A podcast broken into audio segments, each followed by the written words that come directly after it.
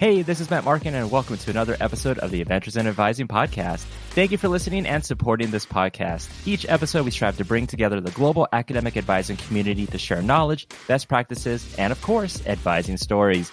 Make sure to subscribe on your favorite podcast platform and follow us on Facebook, Instagram, and Twitter at Advising Podcast. Without further ado, here's the latest episode, and as always, keep advising.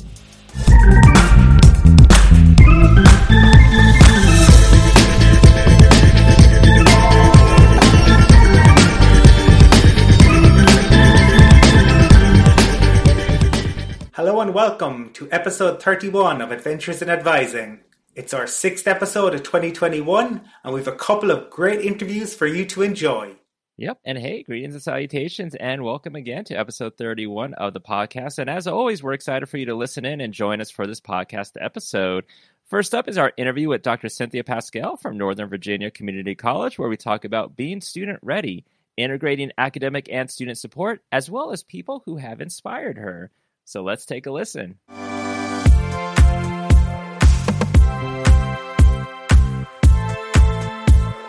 Dr. Cynthia Pascal is the Director of Student Services at Northern Virginia Community College's online division. NOVA is the largest educational institution in Virginia and the second largest community college in the United States, serving 71,000 full time students representing 180 countries. As a result of their commitment to reflection, assessment, and social justice, Nova was named an Achieving the Dream Leader College of Distinction and has received the Higher Education Excellence in Diversity Award three years in a row.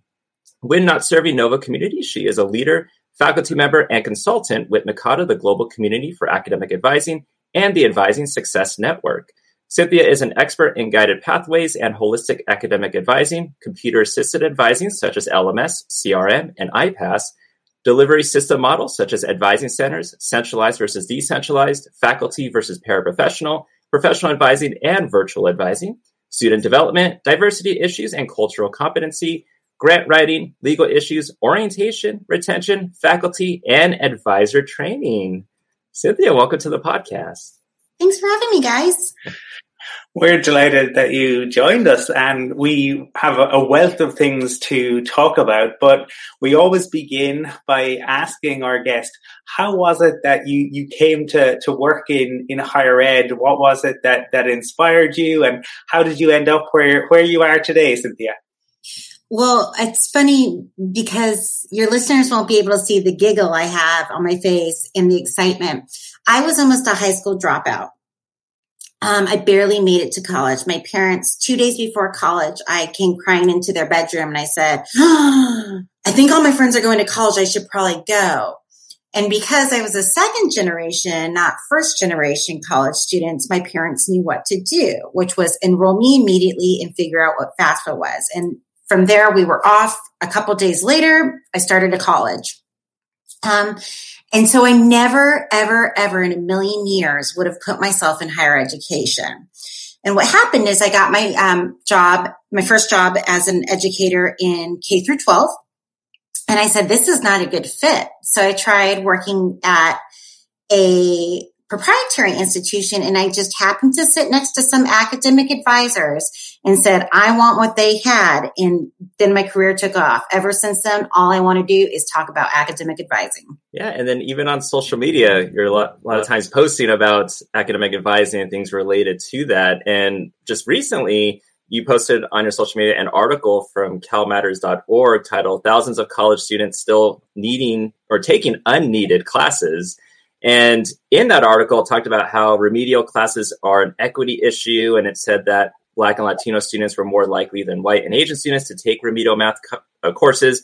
And your comment was that rather than looking at students with a fixed mindset, we need to be student ready, providing holistic support and embedded tutoring. Can you talk more about that article and maybe just with that, how institutions, departments, and advising can provide that holistic student ready support? Absolutely. And I think that's really what it is, is being student ready, not college ready. For so many years, we've always talked about students need to be college ready. Student we need to be college ready. Well, the reality is, is for students to be college ready, they need to have a rich, uh, educational foundation and they're not getting that. and so we are, they're graduating from their institutions, their K through 12 institutions, um, not prepared to be going to college. And yet they still are eligible to go to college, especially in community colleges, um, where we try to remain having open access institutions. Um, rather than keeping this fixed mindset of saying this is how we're going to exclude you from um, being able to succeed and put up obstacles and barriers to success. What if we flipped that around and said, Hey, what do students need um, to be ready to be to class and how do we get it to them? And a lot of times what we're seeing is these gaps in education um, really have to do again with resources that are uh, socioeconomic, um, which you'll see across the world. It's not just an American problem. And so the student ready mindset and the growth ready mindset is that every student has the potential to be successful if they're giving the appropriate tools to succeed. And so our role is to give them those tools. So what if instead of saying you can't be in this English class or you can't be in this math class, we say, let's get in this math class and English class. We're going to give you the same high expectations we um, have at the two year institution, at the four year institution, but we are going to give you every single resource you need to succeed and help you along the way.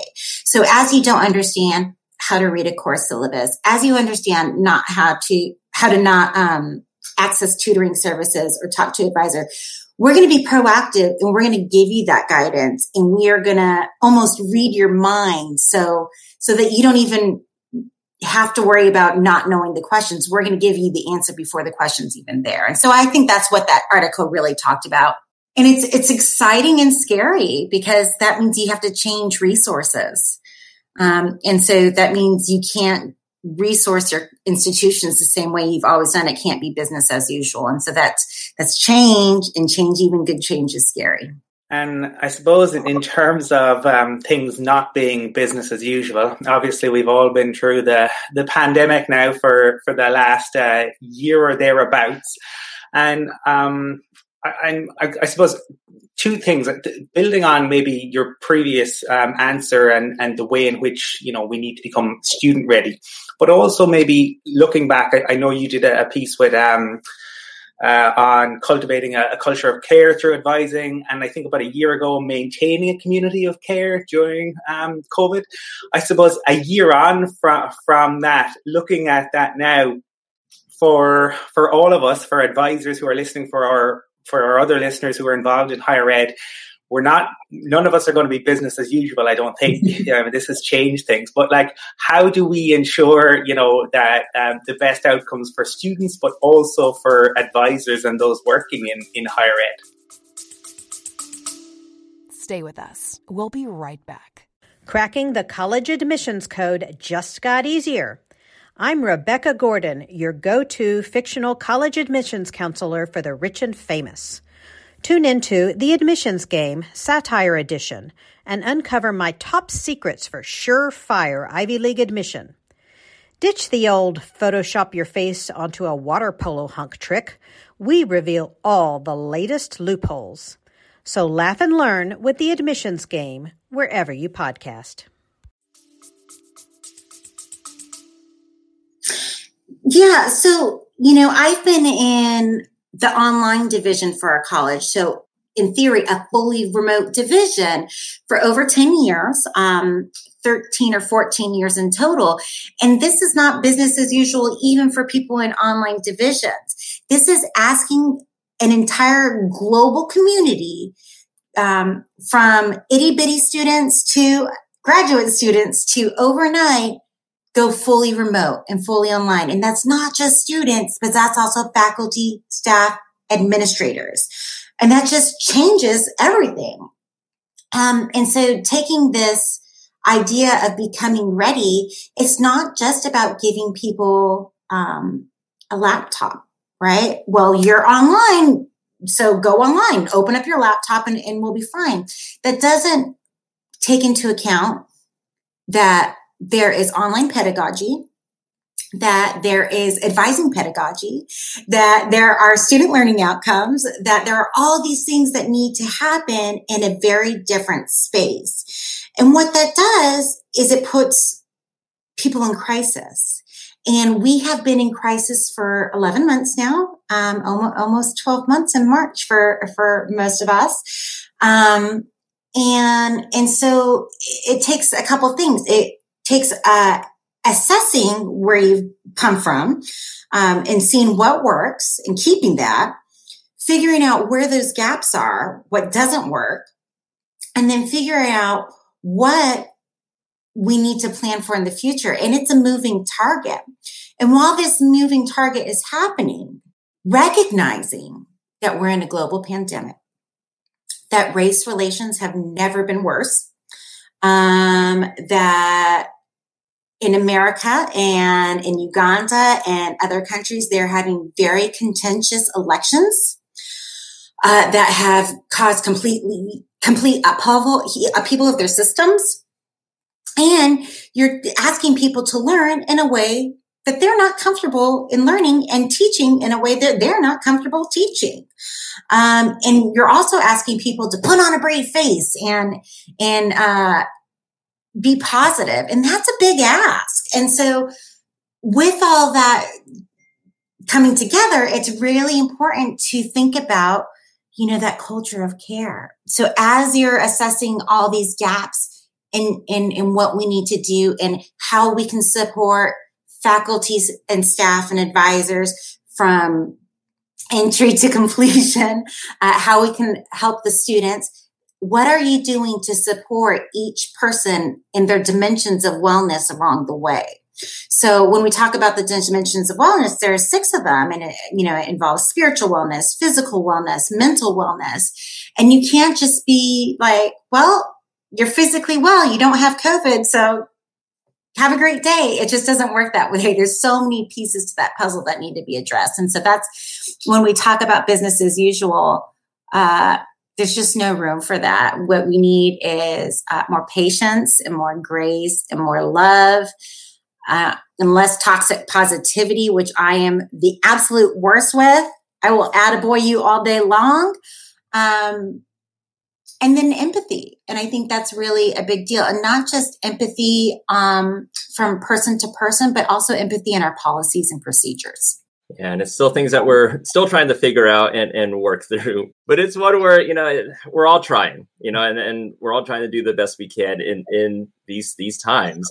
Now as the director of student services you probably have a lot of responsibility within you know student engagement programs development and and all of that. So what does your role entail? And in your role how are you integrating the academic and student support? Wonderful. So that I'm, I'm blessed. I need you to know that I work under some very, very visionary people. Um, I work for Dr. Jennifer Lerner, who is our um, AVP of e-learning at Northern Virginia Community College. And then I also am mentored um, by Dr. Villagrán Clever, who's our VP of Student Service. And um, these women are both just very influential in the work they do. They bring a lot of best practices from the online learning communities as well as achieving the dream. So you blend that together and you get a recipe for success. And why I say that is to say that when we had a pivot from going online, doing online learning and campus based learning to fully remote, fully online learning, we were in a unique positions to either grow and be successful or fall flat on our face because we had good, strong leadership who had a vision, we were able to grow and expand. And one of the things we did is we uh, enhanced our already existing virtual student union. So, virtual student union, for those who aren't um, aware is it's a meeting space, just like if you were to go to a physical campus and there was a union hall or maybe where your bookstore is located or a cafeteria. It's where you walk in and that's where all the hustle and bustle is, right? That's where you see all the upcoming events. Maybe some people are just um, goofing off on the sidelines. It's engagement, but some of it's formal and some of it's informal. You're hoping there's pizza. There may or may not be pizza. And it's the same concept just in the virtual space. It's uh, the fun stuff that we talk about, like clubs and organizations, but also the co-curricular stuff. Um, and we blend it all in the space that is welcoming for students and really is in their language. Our website while beautiful is not in student friendly language. It's in policy procedure language. This is all coming from a student lens and removing the lingo that is not helpful, uh, removing the terms syllabus, bursar, things like that. It's student language in a student space. And what we do is we go into that space and we bring them activities that we think um, that they need to be a global, you know, to be a good global citizen, to be a good employee, uh, to be a good friend, to have a healthy relationship, and we bring it all to them. And so what we've done is created some uh, kind of more transactional spaces um, where they can ask quick questions, have discussion boards, things of that nature. But we've also expanded it to do really rich and robust um, webinars as well as discussion boards. So for instance, yesterday uh, uh, was Tuesday, for those of you who don't know my schedule, um, and that's Black Chats. And so, Black Chats, um, anyone is welcome, including 40 year old white women. Um, and the entire conversation was engaging Black vo- voters um, and how you can run for office if you're interested. And so, what they did is brought some history, history in. They brought some curriculum content. And then they had an opportunity to talk to the experts. And then afterwards, academic advisors, career advisors kind of hang out to see, you know, does anybody have any questions? Um, one student was a student in that field and talked about scholarships. And so it's bringing this really rich discussions into a virtual space, but also keeping it light and fun and engaging. Um, we also have done um, LGBT IQA chats. We have um, had DJ nights where we do that. That's what we call our physical wellness, where we have a DJ come and we all do a dance party. We've done escape rooms. So it's not just all curricular or co-curricular, but there is an opportunity to have um, fun there. Um, and, and that's one of the really cool things we've done. It's also really enhanced accessibility to academic advising and financial aid. Um, today's conversation was about financial aid and what happens to your financial aid if you get a felony for drug charges. And so uh, that's one of those hidden secrets people don't tell you about is if you have a drug charge, you don't have financial aid in America. But if you don't know, you don't know. And so then we talk about it in terms of an advising way, way what happens if your aid gets taken away? What happens if um, you find yourself in a precarious, you know, situation that threatens your livelihood? And then we um, do some critical thinking activities. So it's been it's been wonderful. Um, it's been a growing experience, and we have had some hit and misses, but essentially we have 71,000 students on a platform now where they can choose to be super engaged or not engaged at all um, in the conversation. So that's been really exciting. Yeah, it sounds fascinating. And, and I love the holistic approach to it and the fact that you have so many different kind of voices feeding in, but, but students are getting the, the information um, that they need. Um, now, I, I saw mention, um, I think somewhere that um, the um, you're um, achieving the dream college. Um, yeah. Could you, could you tell us a little bit more for for listeners uh, and me who might not be so familiar with that? Could you tell us a little bit more about what that means? You bet. So, Achieving the Dream, like NACADA, which is a global community, is a global organization that just happens to be uh, located in the United States. Um, they did have Dream 2021 last uh, uh, last week, and we actually had members from South Africa and um, Holland join us. So it really is a global community. And what it is, is it really teaches institutions how to look at students and um, policies and procedures and resources and services from a holistic lens in everything that you do. So if you're writing an admissions policy, how do you write it so is 360 all the way to graduation. How do you make it more accessible? And when it's not accessible, what do you do? Sometimes you have low hanging fruits that are super duper easy. For instance, what if every one of us put a syllabus statement that says, listen, this is a culture of care at our college, and we want you to know we care about you. You have an academic advisor who can help you through your challenges with goal setting. You have, we have mental health resources, maybe not at the college, but at the community level. And this is how you get your basic needs met if you have, you know, food, housing, insecurities. So it's that low little step. I wrote that for my um, syllabus, and because we're in Canvas, which is an online platform, I was over able to upload it within minutes to hundreds of syllabi, which is unheard of. Um, so that's the low hanging fruit, but then it's the bigger things. What would it look like to serve students in your in prison populations for your community? What would it look like to not penalize people for being pregnant or parenting? What would it look like to really engage those first generation um, students, have a conversation in a language they understand, and really remove all those barriers that they don't know how to um, to navigate? But more importantly, aren't necessary. We had hundreds of holds in place before, uh, or service indicators, whatever you call them, holds in place before going through this achieving the dream process.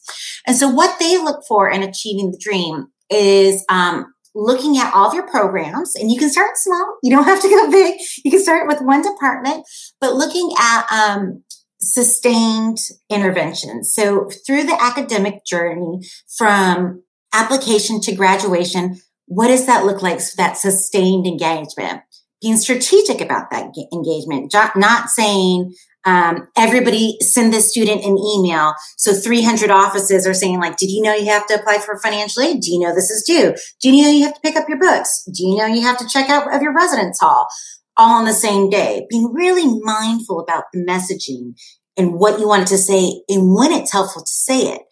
Um, integrating those supports. So like I talked about being a student ready institution, putting those report, uh, the supports in when they're at, where they're actually needed and when they're actually needed. So are they in the classroom? Are they in the restrooms? So, you know, when we talk about things, um, like menstrual health and equity, do your students have access to just basic need stuff like period products. And so really integrating it into everything you do. So not just the classroom, not just the advising office, but the bathroom and the co-ed bathroom, um, not just the female bathroom. Um, so really expanding what your definition of student is and student spaces. And then being proactive, not waiting for the crisis to happen and really um, taking a step back and say, what do we know historically happens with students at about this time of year or about this time in the semester or about this time in their career? And how can we pro- be proactive about that milestone? And last but not least, personalize each experience. So not every first generation student is at risk. Not every pregnant and parenting student is struggling with time management. Not every student who um, is high achieving is having a smooth semester um, and so just really personalizing your support so it's not so cookie cutter. Now, you're probably wondering, how did I remember all of that? Glad you asked. It's on their website for Achieving the Dream in their Holistic Student Supports Toolkit. And it actually has an ac- acronym called SIP, S S I P P. Um, so if you're looking to uh, look it up, they're great. And again, they are global. They speak in a more universal language. I know uh, when you interview Americans, we like to sit in our little American comfort zone, but they really expand that comfort zone. Nice. And if you remember, we'll put a link in our show notes for that too. And I like the, the individual personalized piece because a lot of times, not that everyone does it, but you hear about from other people when you go to conferences how sometimes at their institution they might group people together and it's like well you fit within this so we're going to offer you all of this or you know, you need to take care of this. And it's like, well, maybe I don't need to. Now, Nova's 71,000 students. How many campuses are we talking about here? So uh, we have six campuses, a couple like workforce centers, and then our online division. So it really is a large institution, and it's a very diverse institution. So um, spatially, we're not close by. It's about an hour drive to different parts, and so with that, you get a rural community and a very urban and suburban community. And for those of you who don't know where Virginia is, you're not alone. It's right next to Washington, D.C., which is the nation's capital. So we also are in this very unique um, position where on top of all these things that happen just in traditional college life and traditional community college life, we are um, the go-to people when political issues happen. So when House bills come up um, for different different laws or potential changes in expectations, they look to us and say, "Well, what are they doing?" Um, and that's good news and bad news for for a variety of reasons. Um, but that's it's a big institution. 180 different countries are represented, um, and uh, we're, we're majority Pell Grant. Which, um, for those of you who don't know, uh, our, our, lingo Pell Grants are for students who are under resourced um, financially, um, and so they're eligible for uh, money from our government um, to kind of help them get equal access to education. Stay with us. We'll be right back. You love listening to podcasts, but have you ever thought about starting your own podcast? Maybe you want to build a brand, grow your business, or are looking for an excuse to talk about your favorite hobby. Whatever your reason for making a podcast, Buzzsprout is the place to start. Since 2009, Buzzsprout has helped over 300,000 people launch their own podcasts. Buzzsprout walks you step by step through the whole process and will give you powerful tools to start grow, and monetize your podcast. Ready to get started? Click the link in the show notes to get our free step by step guide to starting your podcast today. Yeah, but I would imagine, like with your role, you're probably collaborating with a lot of these uh, campuses. So I guess with that, like, how is it like working with such a large community, with a large team, with these different campuses, and making sure that all the challenges are, are being addressed, all the best practices are being implemented, information's being shared? So we're not perfect. so it's always progress, not perfection. But we've had a lot of wins in the last year. Um, we are under new leadership. Um, and she's actually not, she's, she's officially graduated for a year. Dr. Kress, our school president, um, started a year ago. And that was part of the conversation when we um, were interviewing the different candidates is, what are you going to do about communication? You're talking about about 2,500 adjunct faculty, full-time faculty, and staff over a large swath of, of the area. What are you going to do to make sure we're all on the same page? And so part of of what she immediately implemented was what we call the daily flyer. The daily flyer is a way that we communicate important happenings going on in the world um, in our world, I should say, um, so that everybody is on the same page of what to expect. And so then, as a uh, member of leadership, I also know that if I need a message out, that I need to put it there um, with enough time to know that not everybody reads it every day, and to kind of plant that seed. So as uh, big changes or little changes happen, we put it in the daily flyer. On top of that, I'm very proactive with my team about trying to be transparent. And that's really hard in a world where there's things that are happening that I don't know the answer to. So for instance, we're centralizing our advising model right now, and it's happening tomorrow, actually, the 25th, February 25th. In a year, we should come back and have this conversation again. Um, and we were given a plan and the plan does not impact my team, um, my people who are non-advisors, but I shared it with everybody because what's important to know is while it might not affect you, it's going to affect your friends. And so really to get that information out. And then again, putting that information in a centralized place for students as well, planting that seeds there as well. So we do put it in the virtual student union. That our um, VP of Student Services also added um, Nighthawk News. We are the Nova Nighthawks. Um, and so they have their own every other week uh, resource they can go to. And so anything you can think of, we try to put in a, a multitude of places. And what the pandemic has taught us, though, um, and, and maybe this is true for other places, is students don't identify as a specific campus. They don't say, well, I'm Annandale or I'm Nova Online or I'm Woodbridge, right? They say, I'm a Nova student. I'm a Nova Nighthawk. So rather than having different groups with pockets of policies and procedures and pockets of, well, this is our culture, so this is how we're going to approach it, we really make sure to streamline our processes. So we we regularly go through all of our processes and procedure and say what's working and what's not working. And when there's offenders, myself included, talking to them and saying, Hey, I see you did this differently. I don't know if you saw this last communication, but this is the route we're going. And it's just having a little bit of gentle, empathetic accountability. And that's been really helpful as well, as well because it's putting us towards the same page.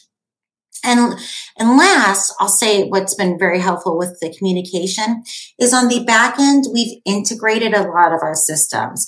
So we just moved to a ticketing system um, to answer emails. Now, all of our offices are separate, but it has a shared search engine for student emails. And so if Susie contacts financial aid, the registrar's office, their academic dean, it doesn't make a difference. As long as I punch in Susie's name, it's going to pull up all Susie's information so I can either confirm and reaffirm the message she's received or say, I have no record of you doing this. Who did you talk to so we can kind of figure out what happened? And that's been helpful not only for accountability purposes and transparency purposes, but also really communicating consistent messages to the students. And, and we see that with big customer service groups like banks, um, any anything on Amazon, they know what you've shopped for. It's having that same system in place for our students. Um, and we found that very helpful as well. Um, yeah, it, it sounds. Uh, I can see how it how it would be certainly. Um, now, alongside the Nova Nighthawks uh, community, you're also uh, a member of the NACADA community.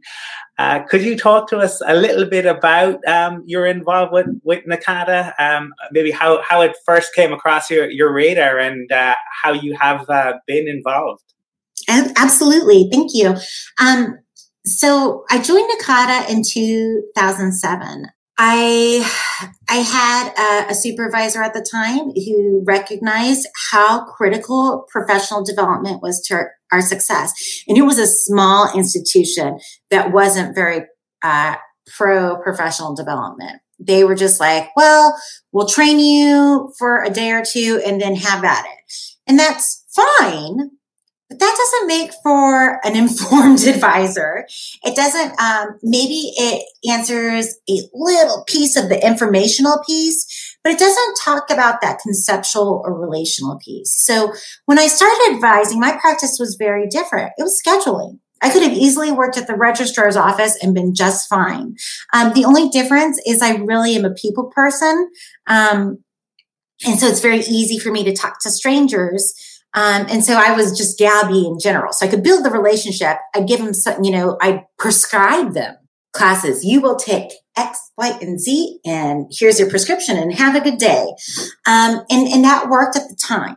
But what I found is I needed much more than that. I needed much more than that in my skill set, but also just in my professional development. Um, that doing um, really uh, repetitive things like scanning or uh, prescribing, things like that, it makes for a really uneventful life and an unfulfilling career. And so in 2007, I uh, started looking into going to an event for NACADA, and, and my institution approved it, and I went. And once you have gone to NACADA event, you cannot go back.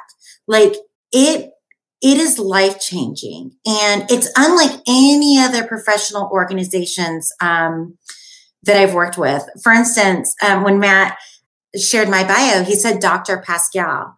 Now, I'm not Dr. Pascal at NACADA, I'm Cynthia.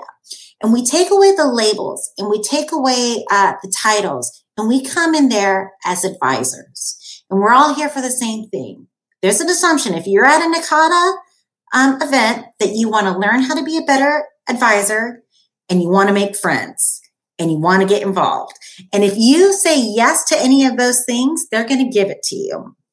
And so I remember someone flippantly said, you know, if you want to get involved, come talk to me afterwards. And I said, I want to get involved.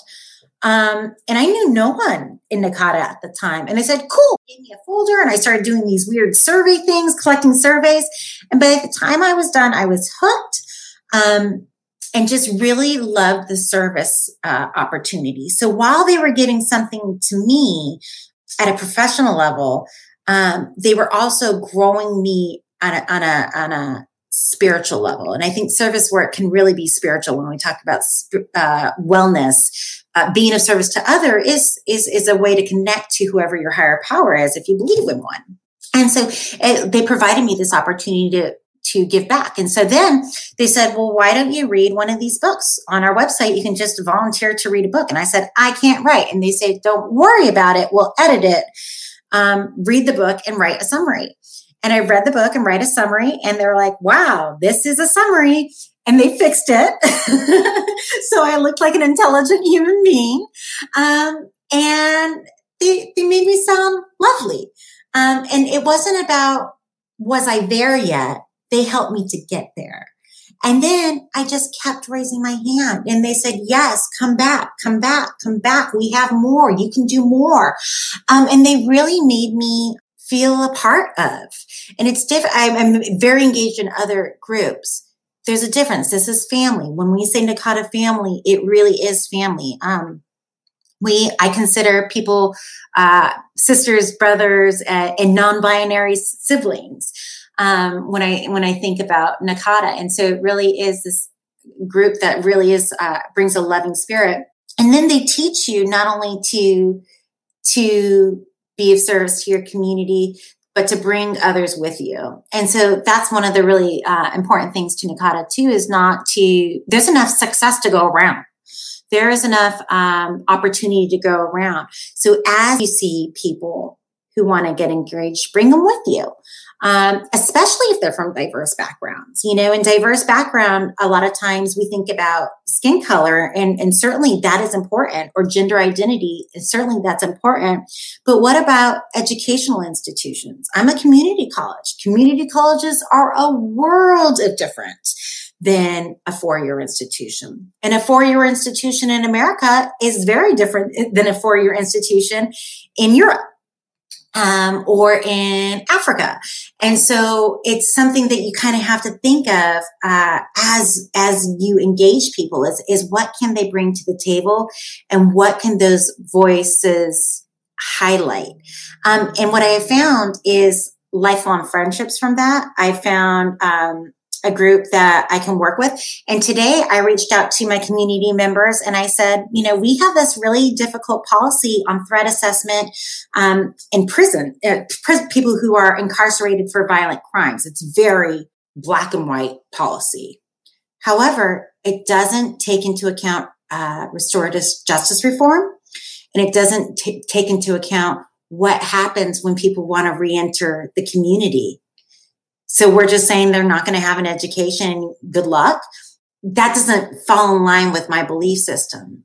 So I've reached out to other people just to see how they do it. I may or may not get responses, but chances are they know someone who knows someone who can help me. And that's what I love about NACADA. Um, and now I will get off my soapbox. well, two things about that is with NACADA, you know, you're talking about how you kept asking and they're like, yeah, sure, do this, do this, do this if anyone's listening, don't feel if you've asked a lot and did volunteered a lot. There's always something more, and they're never going to turn you away because they will find something for you. And the second thing is you mentioned NACADA family, and I know we've heard that a lot at conferences. We've heard that a lot on this podcast. And you know, you mentioned earlier about like the toxic positivity, and sometimes on what I've seen recently on social media, or I've well, not recent, but over the last few months, you have a lot of people that post about work, and if they hear the word family associated with work, they're like, that's toxic. That's when you should run. But for NACADA, it's actually the family is actually a true term for for that organization because we're all in it together and we're all trying to help each other. And yes, like you said, there's success to go around. Now, whether it's within NACADA or in your in your position right now or any prior roles, I'm sure there's people that have inspired you throughout the years. Mm-hmm. Is there is there any anyone, and it's probably a long list, but is there a couple of people that you can kind of shout out as you know mentors that that you've had that have inspired you throughout your time? Okay, first of all, I will get emotional on you. So I have no shame in my game. Pandemic lifestyle is full transparency. It's it's full Cynthia.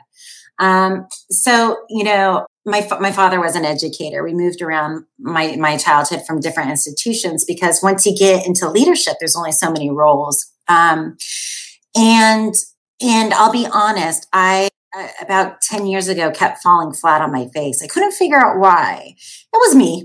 you know, let's be let's be honest. I wasn't I didn't have the right skill set. I had typos in my resume. I just didn't have the experience, right? Um, and and he really walked me through it. And he said, you know, well, you know, let's take a look at it. Let's be proactive. Um, and he coached me through it. And um, I have applied for many positions at NACADA or um, throw my name in a hat for a position that required voting, right? And guess what? There can only be one winner chicken dinner. So if you're not that winner, then you are in fact not in a good place. And so it's hard putting yourself out there and saying, I want to be of service and someone saying, okay, but not today.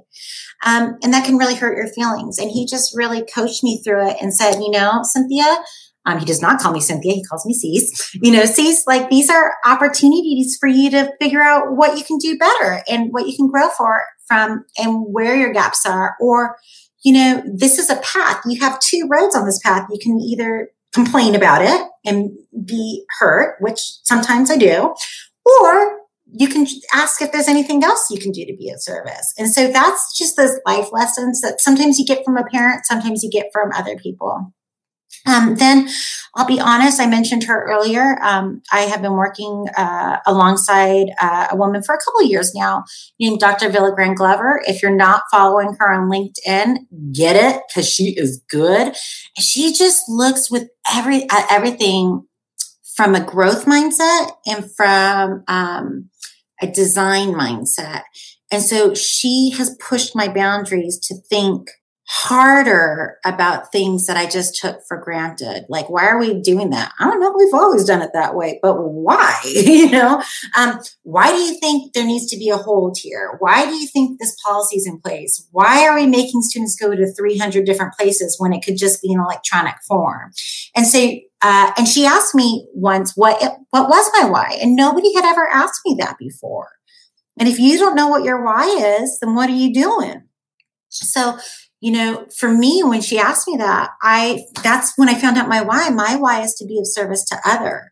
Her why is to, is students. It will always be her why. If it doesn't impact the students positively, she doesn't want to hear it.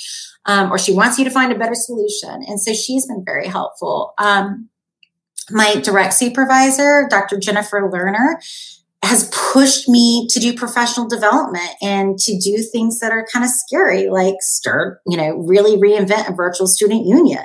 That wasn't my idea. My idea was to be like, well, last one flopped. So, hmm, you know, she's like, cool, try again. And I was like, ah. And then last but not least, there's a woman named Shauna Davis, and she's a Virginian. Uh, she did work with Achieving the Dream for a while, and I think she's moved on very recently.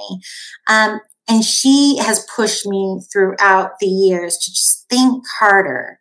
What if we did it differently? What if, what would it look like at the next level? And then how can you lead others to get there too? So it's not just you're on, you know, on the positive growth train, you're taking others with you. And so, you know, I, I most of the people I had are, are, are women, but it's important. It's surrounding yourself with diverse perspectives who can help you grow even if it's uncomfortable. And don't co- sign your BS. I have plenty of co-signers for my BS. That's what my partner's for. That's what my best friend's for. Mentors are people who are going to push you to the next level. And I think that's uh, the difference. So thanks for allowing me to do the shout out.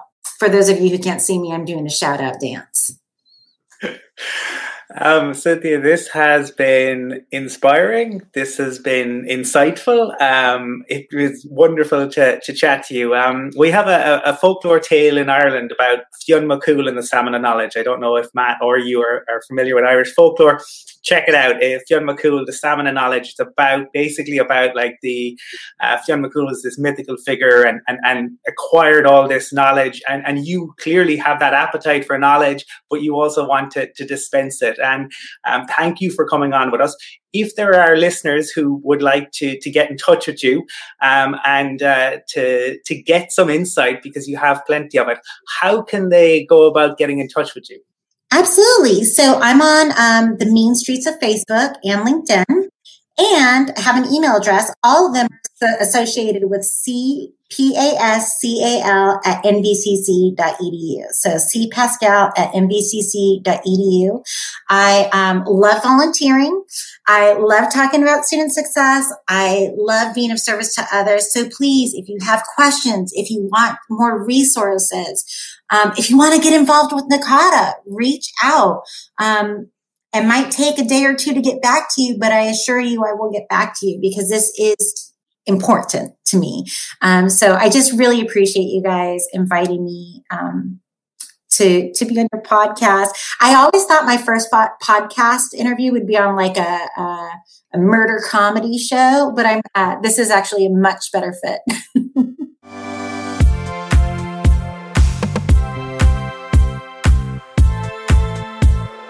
I hope listeners enjoyed that interview with Cynthia. She's so knowledgeable and offered some fantastic insights and information. A link to the toolkit for holistic student supports redesign is in the show notes. Our second interview is coming up next, so let's hear from Elspeth Jones.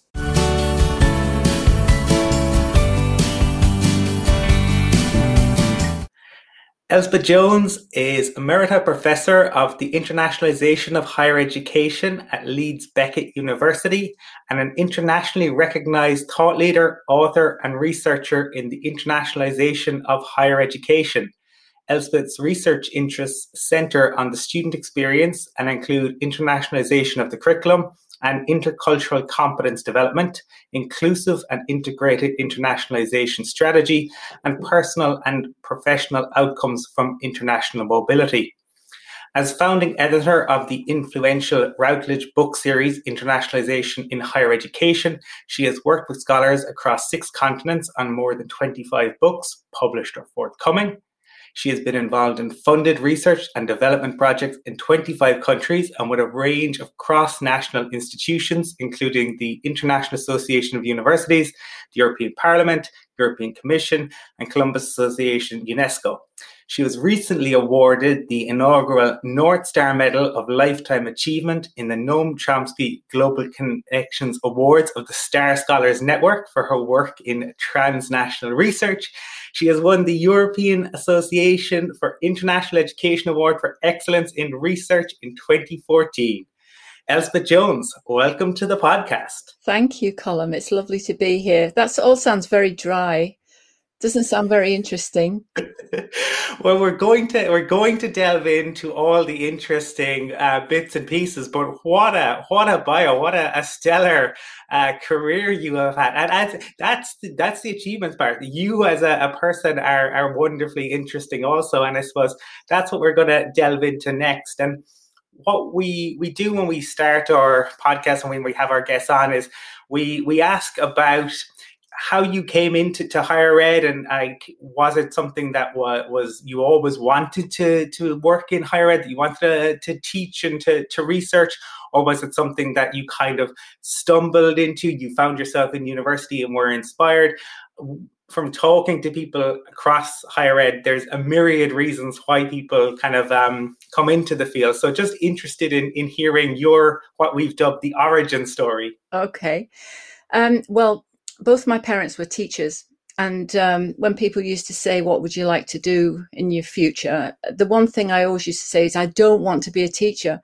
Uh, I, I, know how hard they worked. And, uh, you know, the, so I, I, just had this thing. I didn't want to be a teacher. So that was, uh, that was that. I grew up in the Lake District in England and uh, it's a very kind of sheltered existence in a way. You know, it's quite rural um, went to a, a, a, small school and there wasn't much obvious diversity other than you know socioeconomic differences uh, you know the, the, the people who went to school it was a, it was a comprehensive school and people came from all kinds of different backgrounds um, but I was always, I think I was always interested in international things and um, meeting people. I always loved meeting people. Um, and I I can't remember when um, when I, I, I wasn't interested in in international things. I always used to like watching the the news, re, you know, hearing about things that are going on in different parts of the world.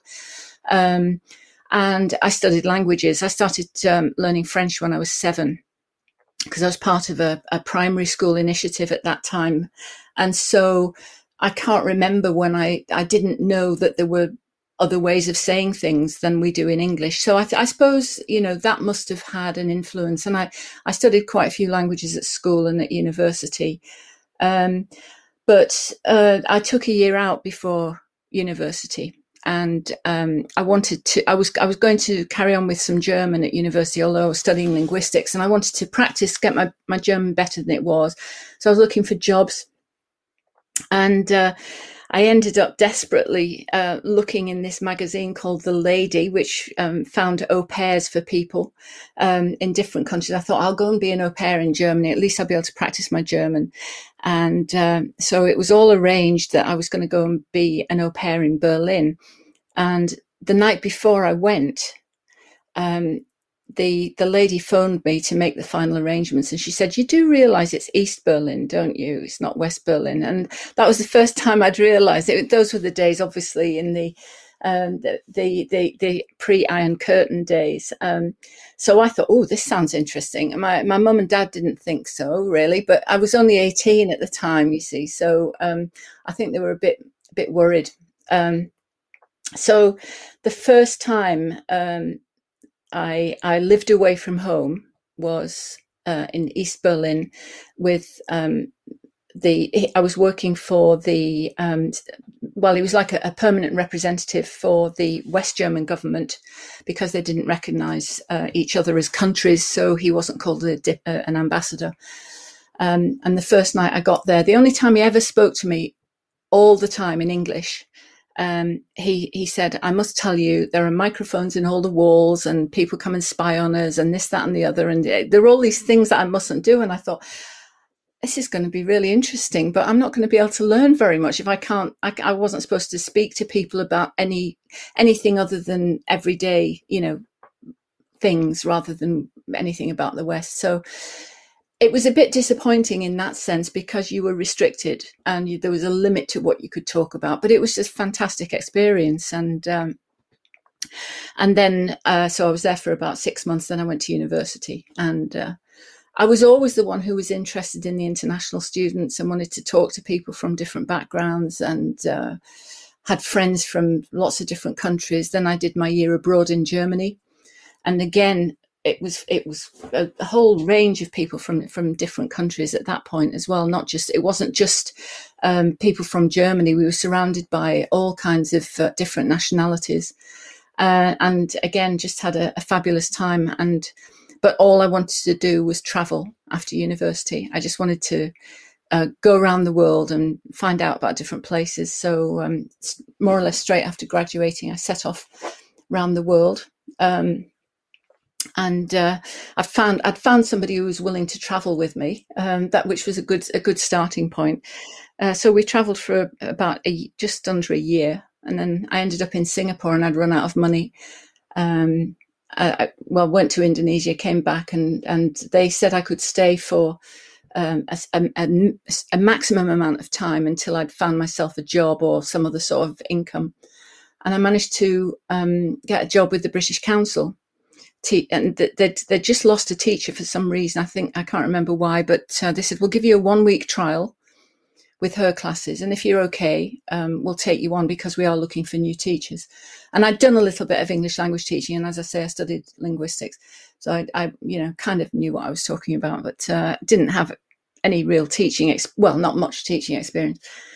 And um, I was lucky enough that they took me on, and then they did um, they did some teacher training, and I started actually finding out how really to teach English and um, spent and fantastic students and all again incredible diversity because it wasn't just Singaporeans. It, Singapore's quite a, attracts people from the whole Asian East Asian region.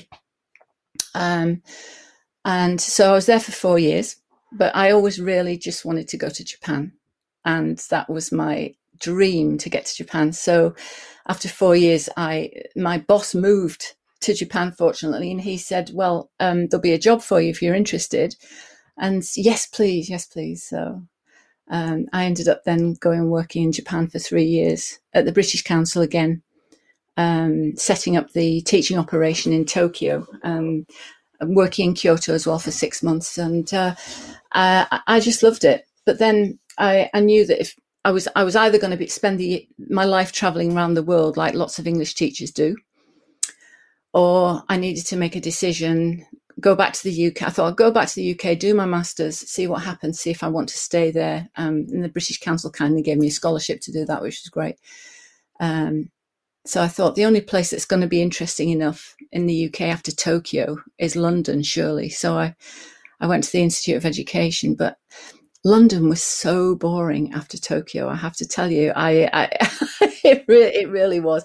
It's a different thing nowadays, I think, but in, in those days, it was just it, every everybody went to bed by about twelve, whereas Tokyo was just literally a twenty four hour city. You know, I was a, I was, I was, I was, I enjoyed the the nightlife and the the, the whole experience in Japan. I loved it.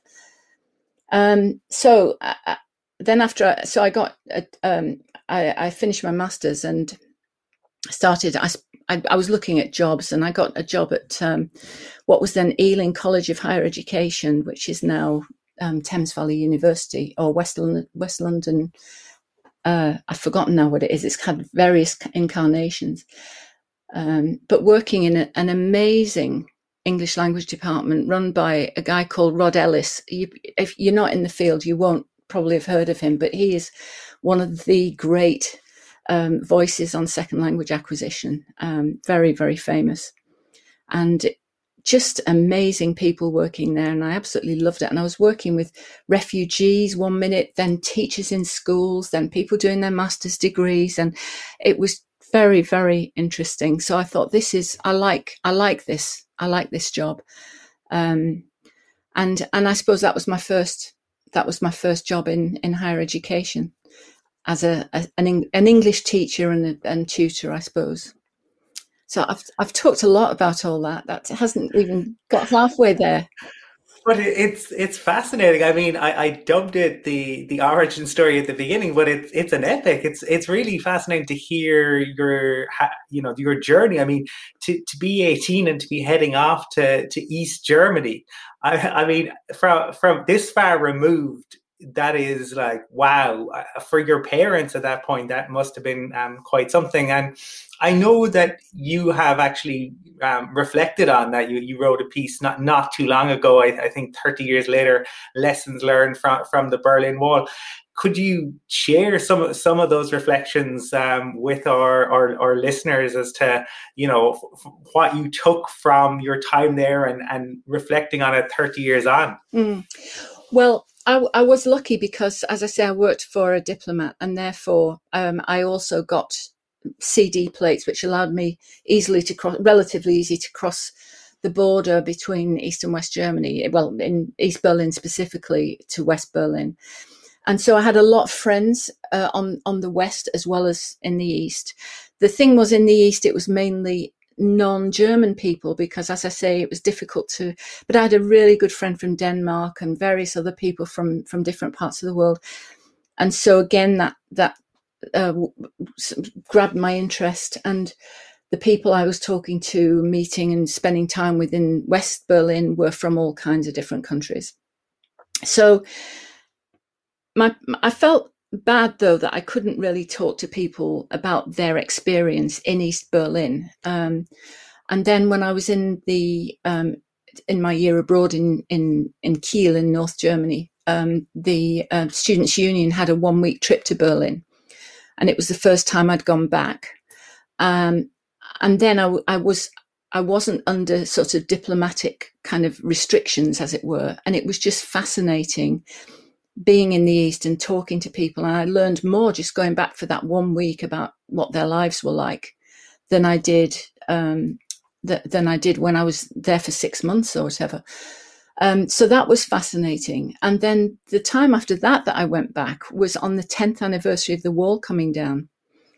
And it, I, I had this incredible experience when I walked under the Brandenburg Gate so many people will have done this now that it won't seem unusual. But the Brandenburg Gate was right in the middle of no man's land, where the wall, the wall went right through um, uh, Berlin, and I.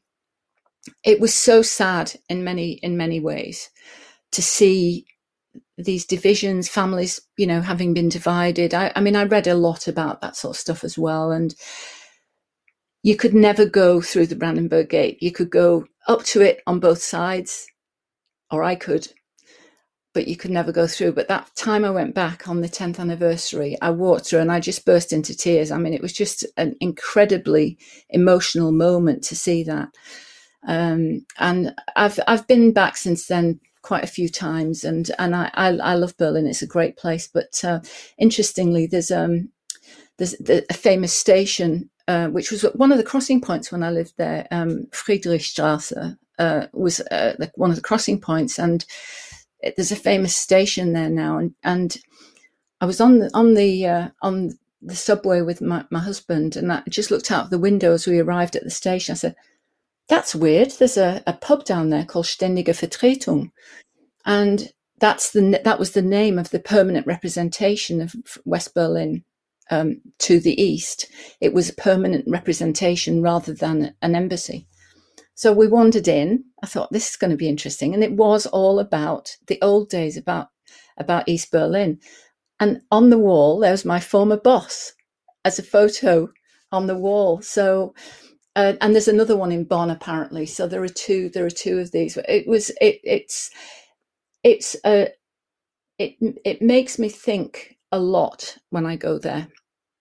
Um, it it makes me feel how you know we div- we divide ourselves in so many different ways. As uh, you know as a planet as people there are so many divisions and you know walls and barriers being put up and um, it's just so wrong. And we need to be learning more about each other and we need to be you know more tolerant and and enjoying experiences of other people rather than trying to put up barriers. So you know it's, it's been a very very long learned lesson for me that uh, you know let's not build any walls. Yeah i i, I share th- those sentiments. And what i found really interesting was as well kind of it touched when you were talking about you know your your initial interest in all things international you talked about like learning french and that you thought you know you immediately said there's there's a different way of saying this. There's a different way of viewing this. And it's still the same object but we're just talking about it in in different ways and and it's still the same thing to us. So i think that can that is kind of a, a little little bit a little bit uh, profound and, and and probably when when i think in terms of you know culture and and in terms of even say ireland and the or, or our own language that certainly rings uh, rings through. Now in you you uh, we talked i suppose about your route into higher ed but you took that interest in um, you know, people in internationalization and you turned it into a career mm. into all, all of the, the, the research that um, that you have done um, and you, we I suppose I, I'm I, would love to to spend uh, you know an infinite uh, amount of time picking your brain, but I'm I'm particularly interested um, for certainly this podcast episode. We would definitely like to have you back, but um, your piece around um, problematizing and reimagining the notion of international student experience, because I think for a lot of our listeners um, be they advisors, personal tutors, um, staff in, in higher ed, um, you know, faculty advisors, whatever they're working in higher ed, they're all going to be working with students. They're all mm. going to be dealing with the, the student and, and the student experience. So in, in terms of that piece, I suppose when we talk about or um, you know problematizing or reimagining the notion of international students, what does that mean, Elspeth? It's a really good. It's a really good question. Um, you just said you you saying about the the influence of language and um, knowing that there are different ways of saying the same thing. I think one of the the key thing that that taught taught me really is that nothing is normal. We shouldn't imagine that anything is normal and everything else is something else that somebody else is other and this is a you know, that people have different ways of doing things, different ways of saying things, different habits, different customs, different rituals. And that is all part of reality. And we need to learn more about it and be more accepting of those things. The result of that, I suppose, not the result, but one of the factors in that is that you need to be constantly thinking outside the way that we've become used to thinking. So thinking abnormally, as it were, you know, it's not normal to, to this, that, or the other. One of the things that we've become very lazy about in our field is talking about international students, I think. And people will say, oh, you know, our international students need this. Well, okay, maybe some of them do, um, but the international students are not all the same. No, there is no group of people which is all the same, and they uh, we need to be much more um, disaggregating, I suppose, in the way that we think about our students and whether they come from other countries or whether they are born in our, the country wherever the university is. We just need to think differently about them um, because we need to stop lumping people together, basically. And you'll hear people say, oh, Chinese students this, or Indian students that. Or, I mean, the diversity in China and India is absolutely enormous, and between countries, it, you know, even more so.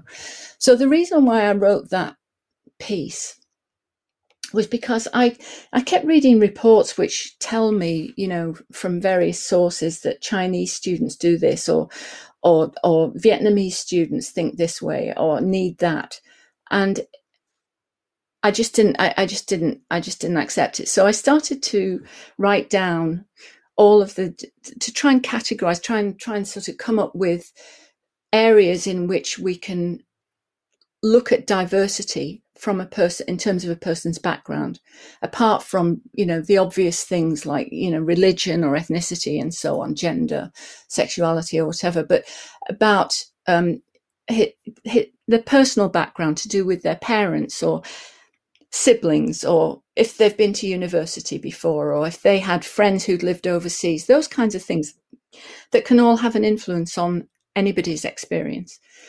And then I, I tried to look at whether if you were from, if you were a, a sort of a native of the country wherever your university is, how many of these things are actually different? And they're not really. There's a huge overlap between the experience of those we call international and those we call domestic students. But equally, there's massive diversity in both groups. And there's intersectionality as well. So you'll have students, you maybe have students who are from an, another country, not from where the university is located, who may be disabled, maybe the first in their family, they might have childcare responsibilities. So that that intersectionality of all of the issues, I think we just need to think much more carefully about all of these aspects of the student experience.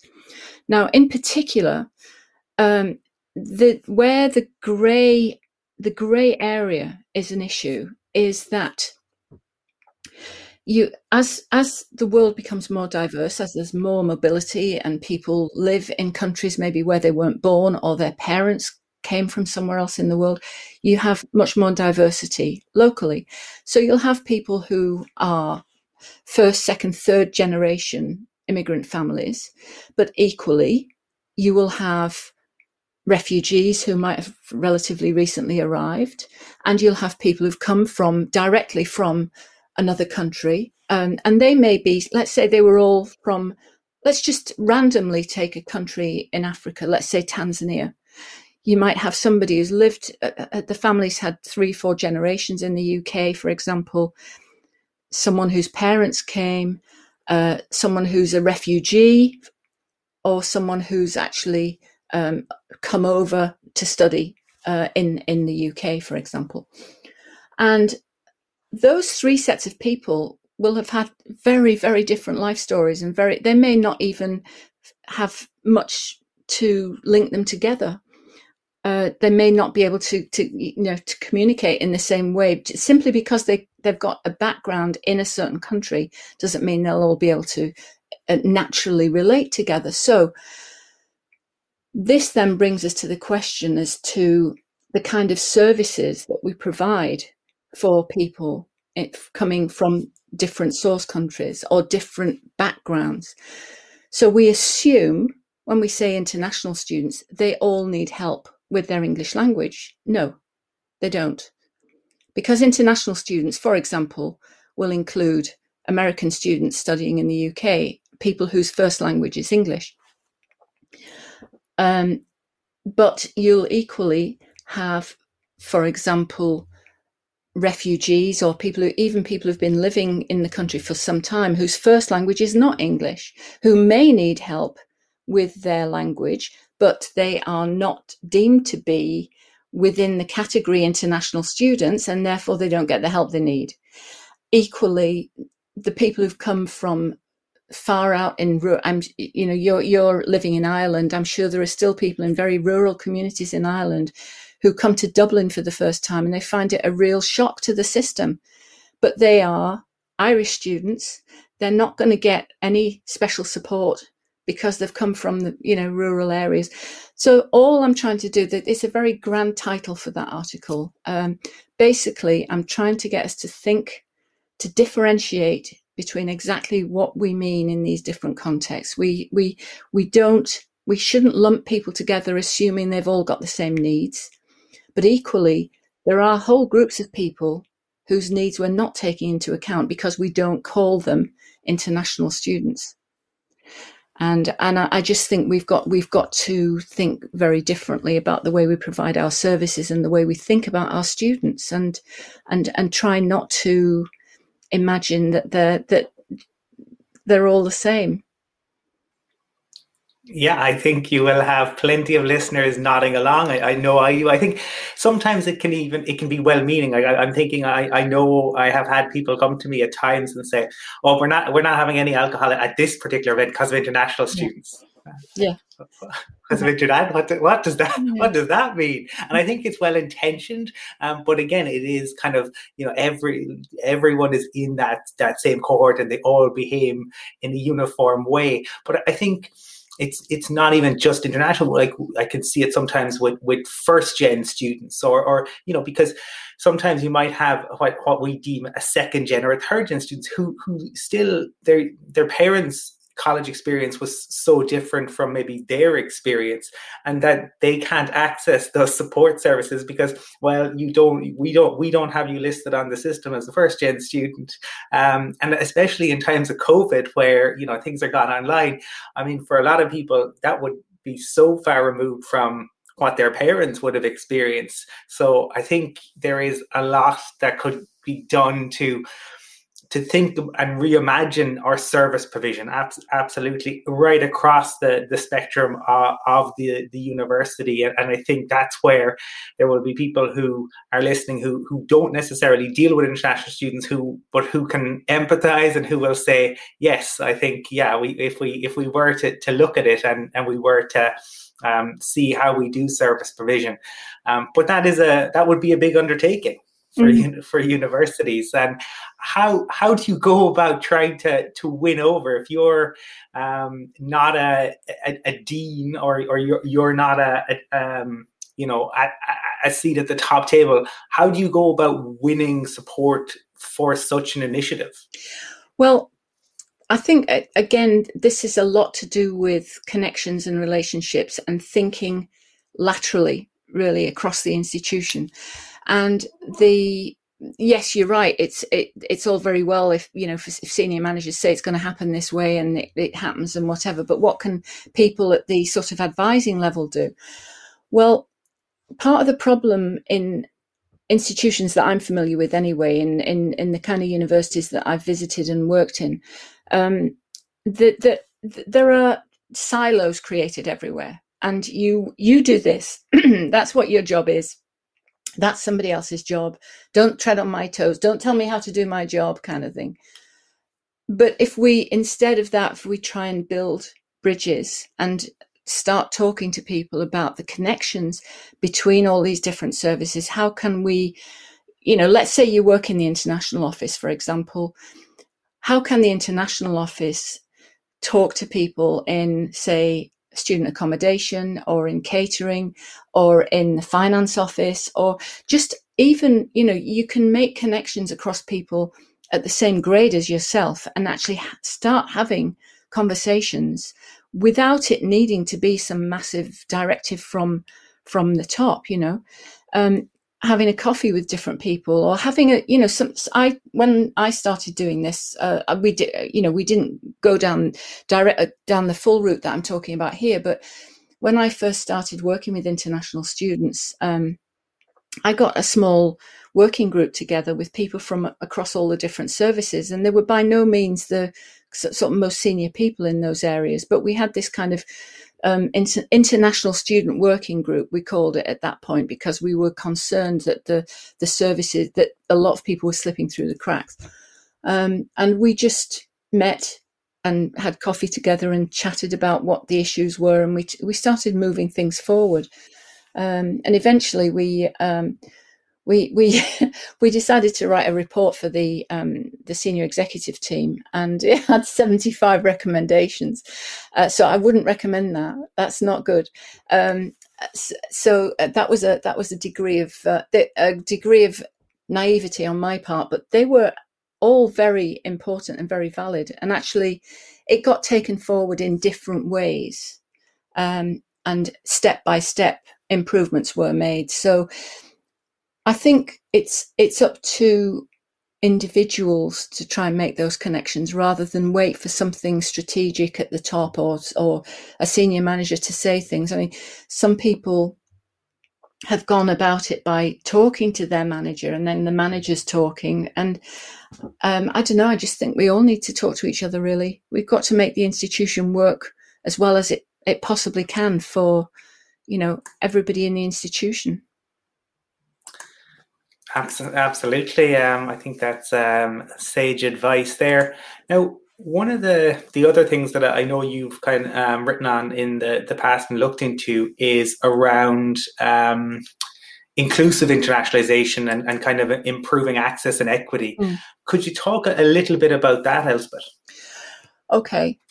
So in terms when we're talking about internationalization there's there's a kind of there's a, a very people still say what is internationalization by the way? So i'm kind of i'm, I'm kind of going a little bit down that route.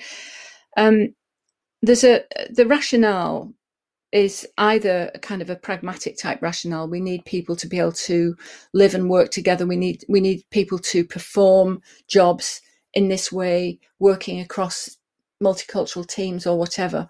But there's also there's the values based rationale, and that you can gather that's where my my real interest lies. So it's linked to things like equity, social justice, um, you know, anti-discriminatory practice, those kinds of things. So the internationalization, I don't think is a really good word for it. I've taught, called it interculturalization in some of my writing because it's not always about other countries. It's about relationships with people and it's linked to being a good citizen and being you know thoughtful and and and welcoming and interested and curious in fellow citizens wh- whatever their background. So that kind of values driven approach to me um, sort of embodies such a wide range of issues. It, it internationalization is the wrong word to cover all of that somehow but we don't have a better word and so I think the the idea that, you know, in a way it's about humanity, it's about being a good person and how we then relate to other people, in which case we need to relate to them and include them regardless of their background.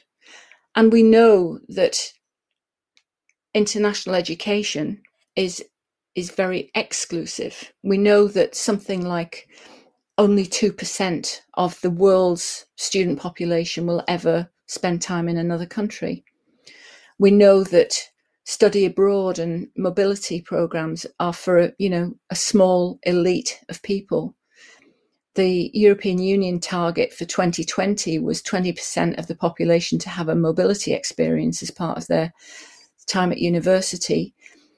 Uh, they didn't. I don't. Some countries would have made that target, and others exceeded it. But even if you did make the target, that's eighty percent of people who are not getting those experiences. So, internationalization of the curriculum or internationalization at home, bringing an international experience for everybody in the institution, every single student, and I would say every member of staff, by the way, at the institution, is absolutely crucial as far as I'm concerned. And we need to look at how we can make um, a lot of the things we do more accessible for people who maybe um, they may have disabilities, they may be from underrepresented or minority groups, um, or you know this includes all kinds of people. I, I, I know you've had um, that wonderful podcast that you did about the traveller movement which really moved me um, and i realized you know in terms of the list of, of people i try to include when i'm thinking about these things i hadn't got travellers down at all. So that's now in my list. And every time i talk about it you know I've, i'm trying to think about being inclusive of all communities.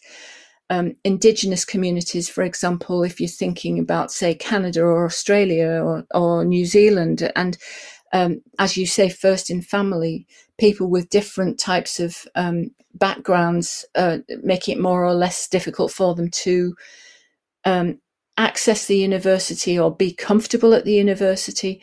How do we create an environment? How do we make it an inclusive opportunity?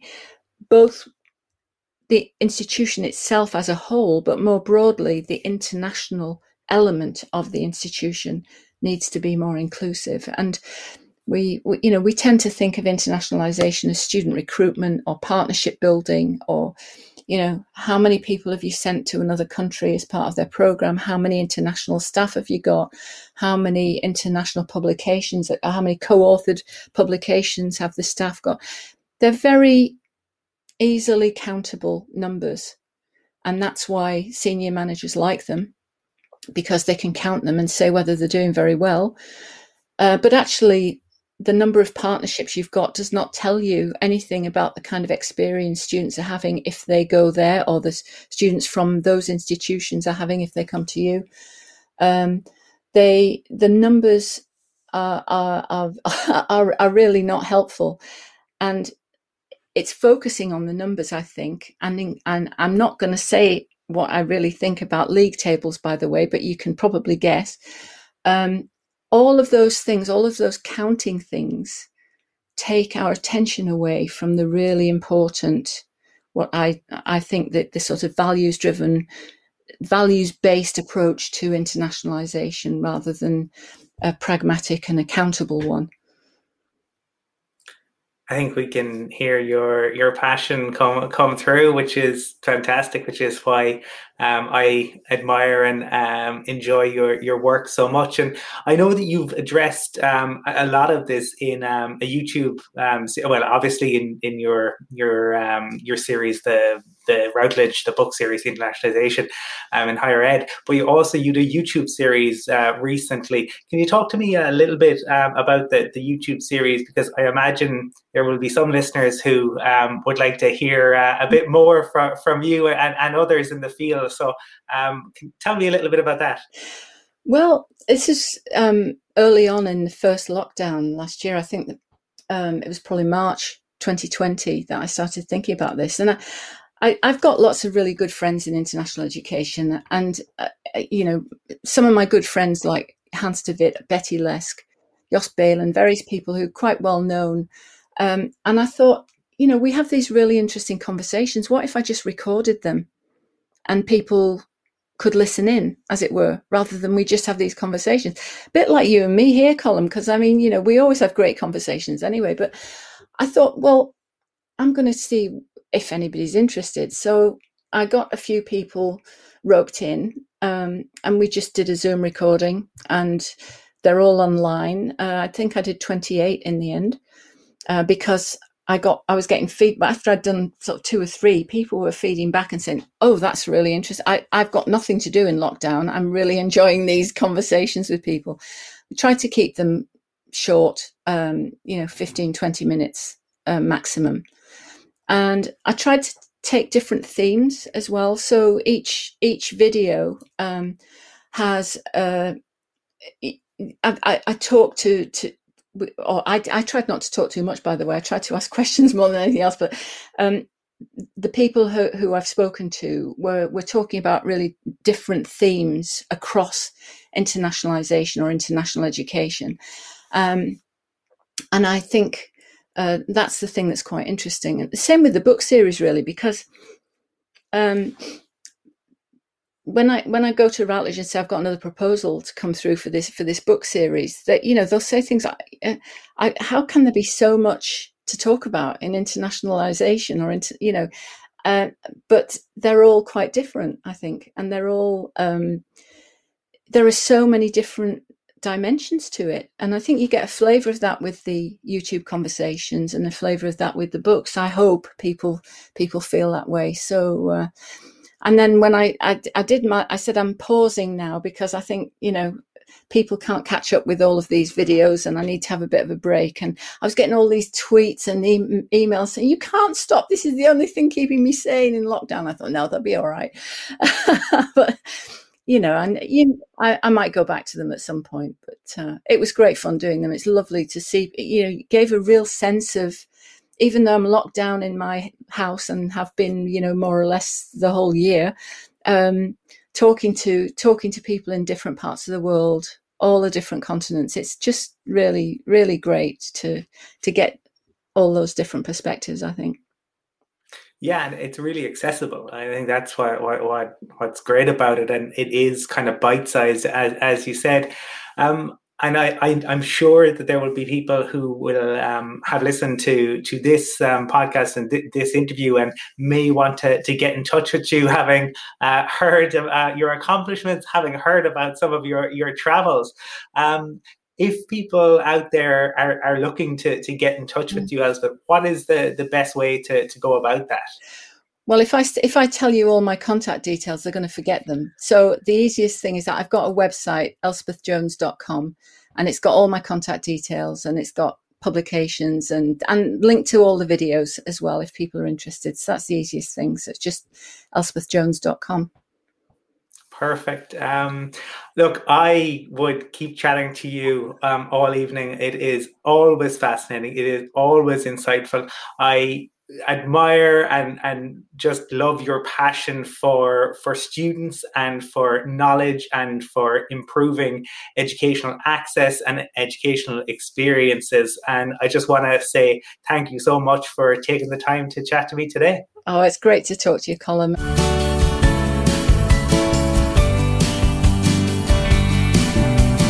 Thank you so much to our guests today. Thank you, Cynthia, and thank you, Elspeth. Truly appreciate it and lots of great tidbits that you've given us. As we wrap up here, please subscribe to our podcast, give us a rating, and also a comment if you wish. Also, don't forget to follow us on social media Facebook, Twitter, and Instagram at Advising Podcast. And as always, keep advising. Don't